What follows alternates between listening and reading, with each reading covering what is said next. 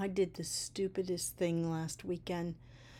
For all of you out there that take Ambien, you know some of the side effects of that medication uh, cause you to do some of the stupidest things.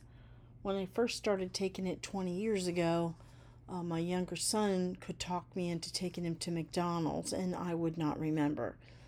One time, I had my carpets on my mind that they needed to be cleaned, and after taking my Ambien, oh, hold on. About an hour later, I got up and I cleaned all the carpets in my house, but I didn't remember doing it. It was really super bizarre. But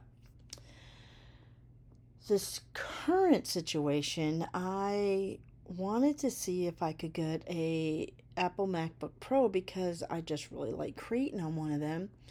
And I applied for the credit to get it and uh, was awarded. I was quite shocked when I got up the next morning and I had a message that said, Come on down to the Apple store and pick up your new laptop.